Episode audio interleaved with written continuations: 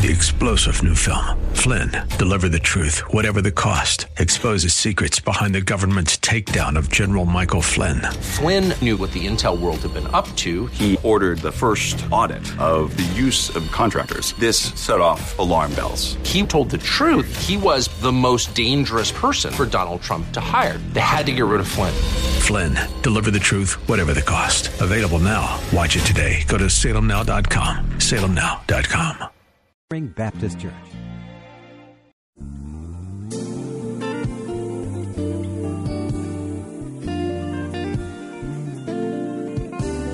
Welcome to the radio broadcast ministry of Kettering Baptist Church, where we minister in the spirit of excellence under the leadership of our anointed senior pastor, Bucus Sterling III. Please stay tuned at the end of this broadcast for information on how to obtain a copy of today's message in its entirety. And now, Pastor Sterling. Again, our reading in 1 Samuel chapter 1, verse number 9.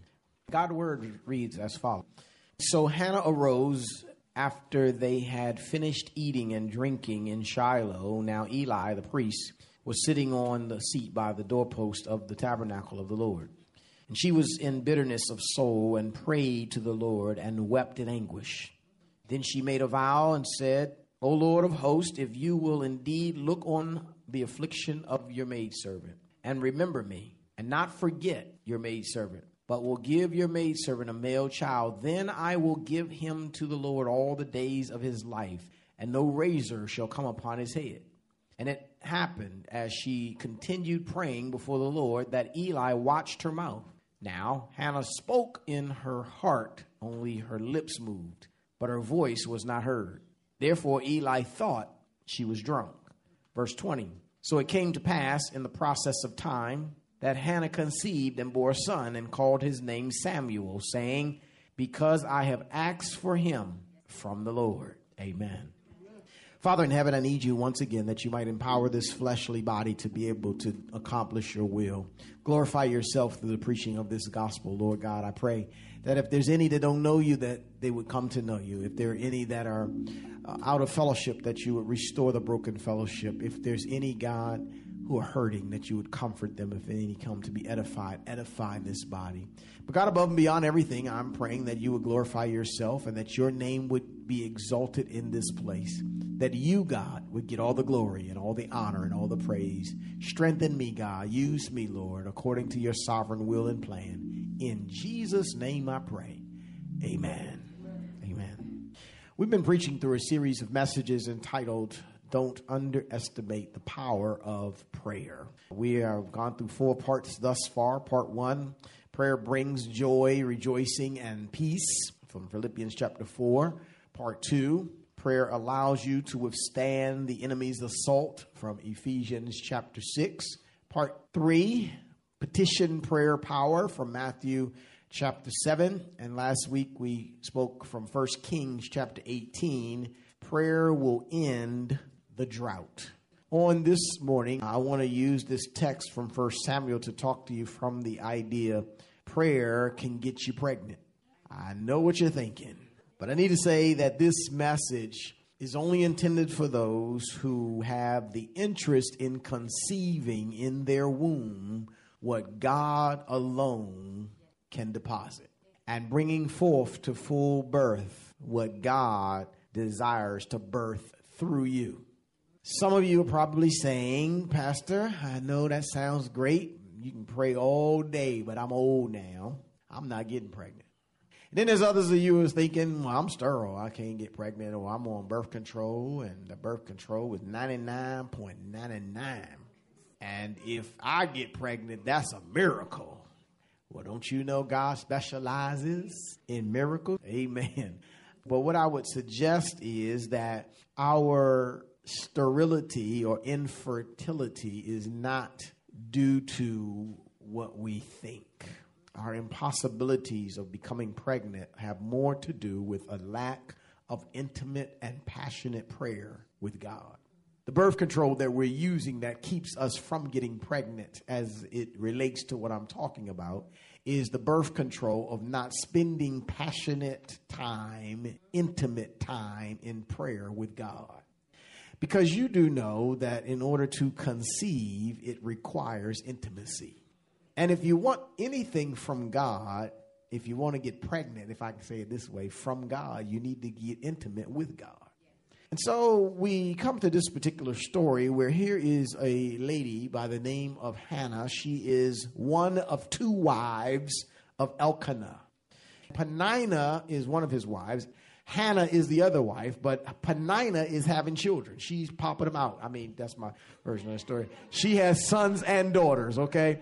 But Hannah doesn't have any, okay? And Hannah is vexed. She's fasting. She's grieved about the whole matter. She's going through, she's dealing with the pain of it. And then to top all that off, Penina is an agitating sister wife when Elkanah's not around. She's, I got children, you don't have none. What's wrong with you? What's wrong with you? You know, that kind of stuff. She's agitating her. And so she's dealing with that. And, and when they come to go to worship, the Bible says that she is grieved and she's fasting and she's vexed, if you will, because of her situation. And so Hannah's pregnancy journey begins with her praying with pain and passion. Verse number nine says Hannah arose after they had finished eating and drinking in Shiloh. And now Eli, the priest, is sitting on the seat by the doorpost of the tabernacle of the Lord. And she was in bitterness of soul and prayed to the Lord and wept in anguish. I need you to understand something. Part of our pregnancy that is and can be affected by men and women and old and young has to do with the way we approach God in our prayer life. Hannah approaches God in the sincerity of her emotion. She's in pain, she's grieving, and she's in anguish. And so she approaches God just that way. But here's something really interesting that I like about this text. The text says that after they got through eating and drinking, she got up and she went to prayer in Shiloh. The name Shiloh means the peaceful one the Messiah, the one who is to come. The Vulgate, which is the Latin version of the, the scripture that is translated, says, He who is to be sent. She got up in the middle of her pain and her anguish, and when she was frustrated that God had not answered her prayer, that things are not going as she wished, she got up and she went to Shiloh. She went to the one who could do something about it the best place to go when you're going through what you're going through, when you're hurting and you're in pain and you're in anguish and you're grieved, is to go to Shiloh, go to the Messiah, go to the one who can answer your prayer. And when she goes there to pray, she doesn't get there in the prayer room of the tabernacle and say, Let me get myself together first. She goes and she prays. The text says she prayed in anguish, that is, severity of emotional pain and she prayed and she wept. And the understanding and indication here is that she kept on weeping. She didn't stop crying. She didn't say, you know what, enough is enough. And, and, I, and I don't want people to see that I'm crying. I don't want people to know that I'm going through what I'm going through. Part of our problem when we pray is that we think that we got to be all sophisticated and pumped and pious and propped up. When you're hurting, go just like you are. If you need to cry, cry. If you need to holler, holler. Whatever it takes, let the emotion out of you. You've got a burden you're carrying. When you get to the Lord, let it out. Let it out before Him. He said, Come to me. Let's exchange yoke. My yoke is easy, my burden is light. Give me your heavy burden. Let it go. Don't come to me and fix yourself up. And he said, Okay, I'm going to pray. And then you're worried about who's looking. Don't worry about who's looking. Hannah is not concerned about who's looking at her. And guess who's looking? Eli the priest. It's right there in the text. He's looking. He's sitting at the door looking. She's there and she's praying, but she's praying in the passion and in the pain that she's dealing with. She doesn't mask it. She doesn't water it down. She gives it to God just like it is. I'm going to suggest to you when you're praying, give it to God just like you feel it because he already knows what you're going through. So just let it out. And and she's praying in the pain, and she's praying in her passion, and she gives it right out to the Lord. And so she she does that way. I'm going to pick up in verse number 11. It says, Then she made a vow to the Lord and said to the Lord, O Lord of hosts, If you will indeed look upon the afflictions of your maidservant, don't forget me, remember me. But she says, and, and give your maidservant a male child. L- listen to what she says. Then I will give him to the Lord all the days of his life, and no razor shall come upon his head. The second thing I think that is necessary as it relates to this subject matter of, of how prayer can get you pregnant is first of all, you got to pray in the pain and the passion that you have. Second, you've got to be praying with God's purpose in mind.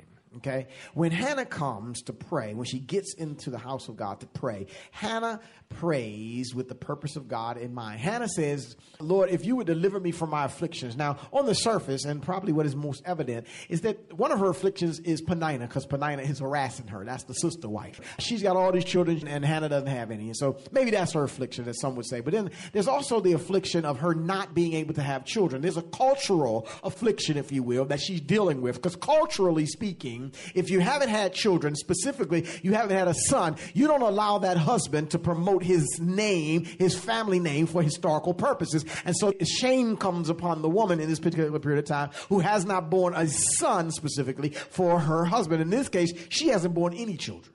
And so perhaps one would say, well, there's her affliction. That's her affliction. That's what she's dealing with. And that is part of what she's dealing with. But as I look a little deeper, there's something else I saw that she also is part of her affliction. As I look a little deeper, it says, it says, she said, Lord, if you would give me a child, I'll give him back to you. So it wasn't so much that she just wanted a child, because she said, give me the child and I'll give the child back to you. Then she doesn't just say, Lord, give me a child, any child. She says, give me a male child, because only a male child can serve you in the house of God. So that way, what it tells me is she wants a child that she's going to give away.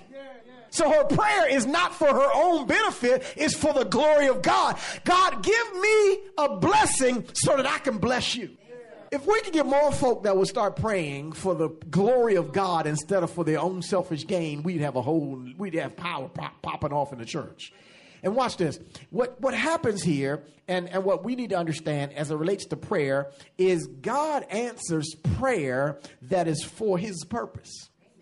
She says, Give me a male child, I'll give him back to you. And then watch this. She doesn't just say, I'm going to give him back to you. She said, He's going to be a Nazarite. No razor will come upon his head. That means she is making a vow for her unborn child.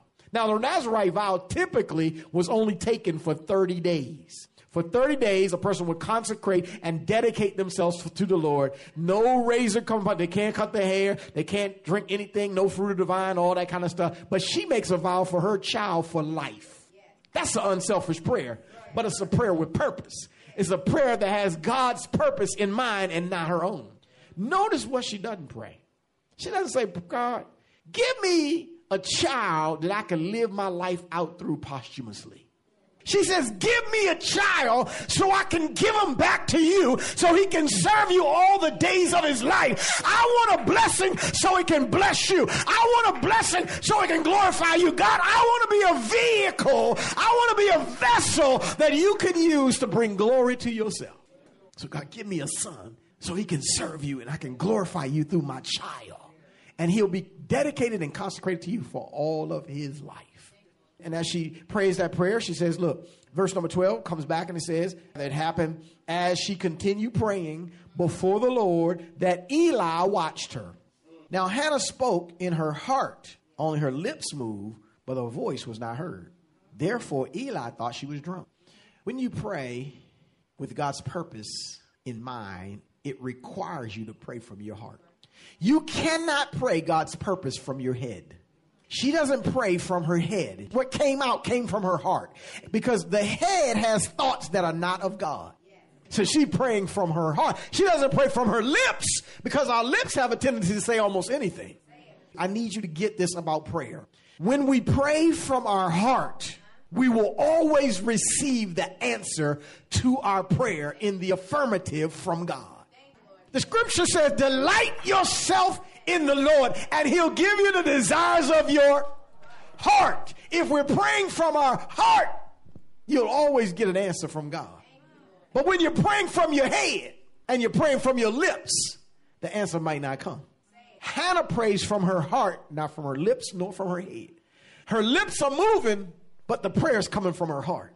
When you're praying from your heart, people, they gonna think that you drunk too.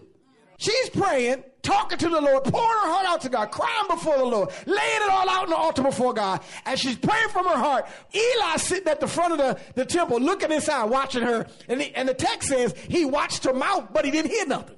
That tells me he was intently listening. He was all up in her business, then crossed all over the line.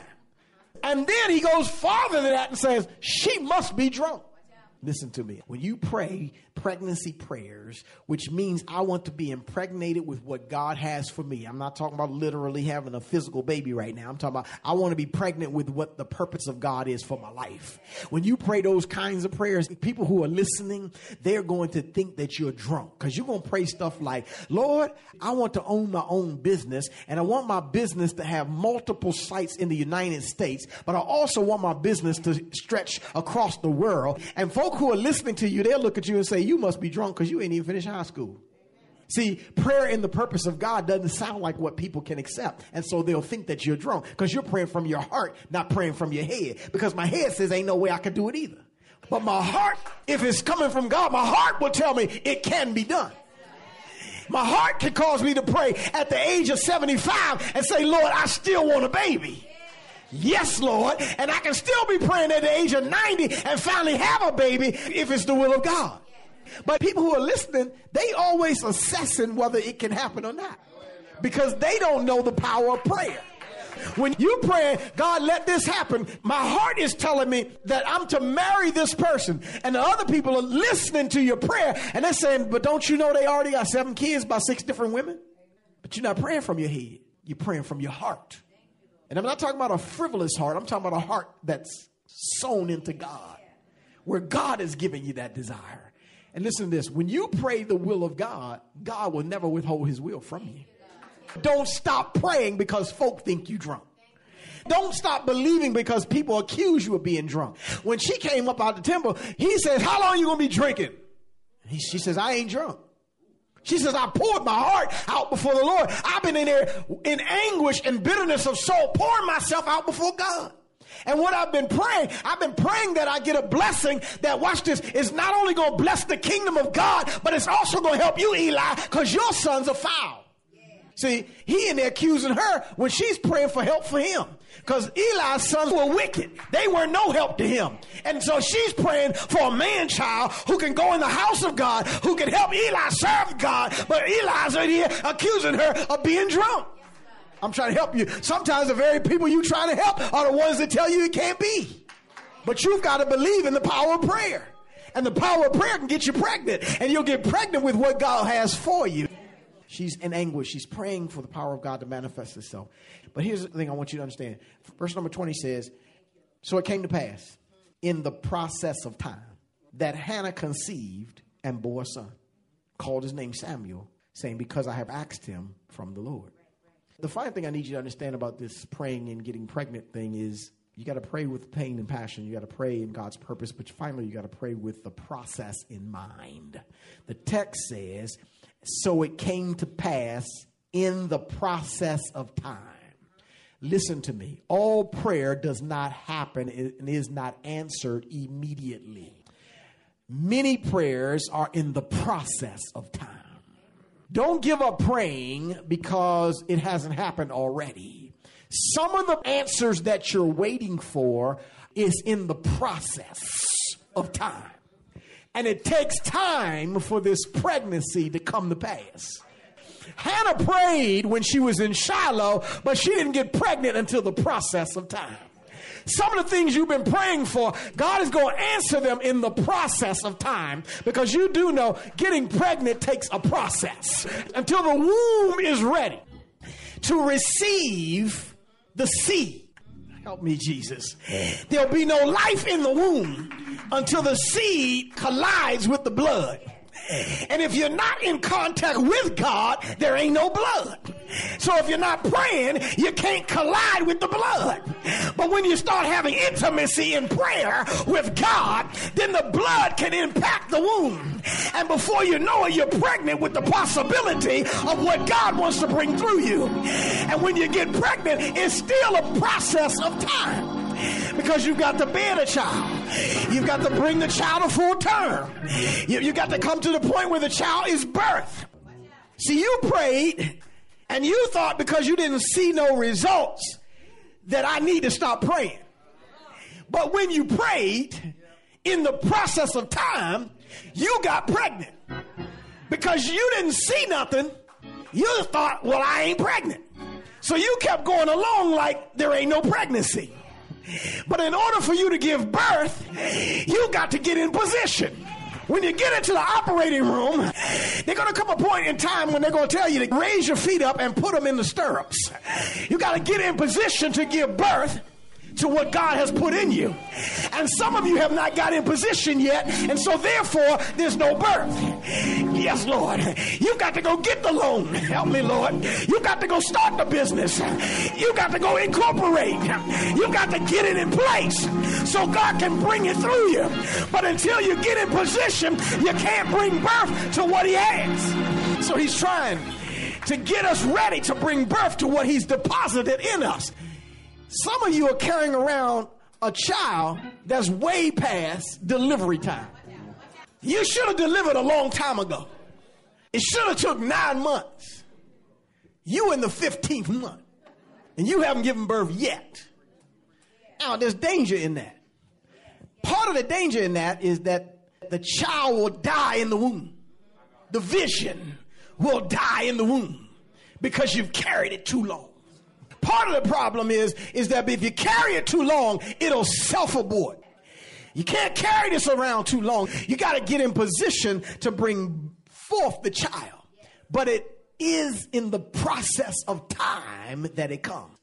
So keep praying. Because listen, God specializes in answering pregnancy prayers. In Genesis chapter 21, Sarah was praying for a child. And it wasn't until she reached the age of 90 years old, when she was way past childbearing years, that God came and answered her prayer and she brought forth Isaac. Because God specializes in pregnancy prayer. In Genesis chapter 30, Rachel wanted a child. She hadn't had a child. She went to Jacob and told Jacob, Give me a child. And Jacob said, Woman, I ain't God. So they realized we need to go to God. So then they start praying to God. And after she started praying to God, the Bible says that the Lord opened up her womb. And she bore Joseph in the process of time. In Luke chapter 13, Zacharias praying. Uh, Zacharias praying for a child, but in the process of time, here comes the Lord and lets them know you getting ready to have a baby. You know what Elizabeth did? She laughed. that ain't never gonna happen. I'm old, past my childbearing years. The Lord got a sense of humor. Yes, He does. Because He'll make you pregnant when you don't think you can get pregnant. He answered her prayer. Here comes John the Baptist. When she's old, in her old age. Because he specializes in pregnancy prayers. And I know you're thinking I'm only talking about physical pregnancy, but watch this. God answered the prayer of Jabez, First Chronicles chapter 4. Jabez said, Bless me, Lord, indeed and enlarge my territory. That's what he said. What in essence he was saying was make me pregnant so that I can expand my territory. And he says, put your hand upon me so that I will not cause pain or do evil. And then the Bible says, and the Lord answered his prayer and blessed him. He became pregnant and he gave birth to larger territory and he didn't cause pain nor did he do evil because he prayed a pregnancy prayer. What prayer are you praying? What thing has God impregnated you with that you just need to get in position so that you can bring that thing to pass? I need you to know it's going to be in the process of time. But we've got to be willing to connect and understand the power of this prayer. If it just because it doesn't happen in your time doesn't mean it won't happen. It will happen in the process of time if it's in the God's will. Praise the Lord. You've been listening to the radio broadcast ministry of Kettering Baptist Church under the leadership of Senior Pastor Bucus Sterling III, where we minister in the spirit of excellence. We pray that you have been richly blessed by today's message. Financial contributions in support of this ministry are welcome. We thank you in advance for uniting with us in kingdom building.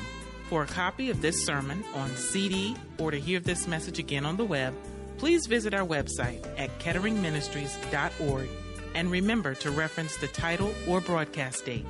We hope that you have enjoyed our journey together, and we invite you to join us for one of our spirit filled worship services, Sundays at 8 a.m. or 11 a.m. at our new edifice called the Legacy Center, located at 6909 Crane Highway, Upper Marlboro, Maryland. For additional information, go to our website at ketteringministries.org or contact our church office at 301 574 3515. Please join us again as Senior Pastor Bucus Sterling III and the Kettering Baptist Church family minister in the spirit of excellence. Welcome to a minute of ministry calling from Capital Seminary and Graduate School in Greenbelt. Three star general Michael J. Flynn, head of the Pentagon Intelligence Agency, knew all the government's dirty secrets. He was one of the most respected generals in the military. Flynn knew what the intel world had been up to, he understood its funding. He ordered the first audit of the use of contractors. This set off alarm bells. The explosive new documentary, Flynn, Deliver the Truth, Whatever the Cost, and covers the facts behind this scandal. Flynn told the truth. He was the most dangerous person for Donald Trump to hire. I find out the worst enemy that I'm going to face in my life is right here in America. They took my assessment and they wanted me to change it. And I was like, I'm not changing it. They had to get rid of Flynn.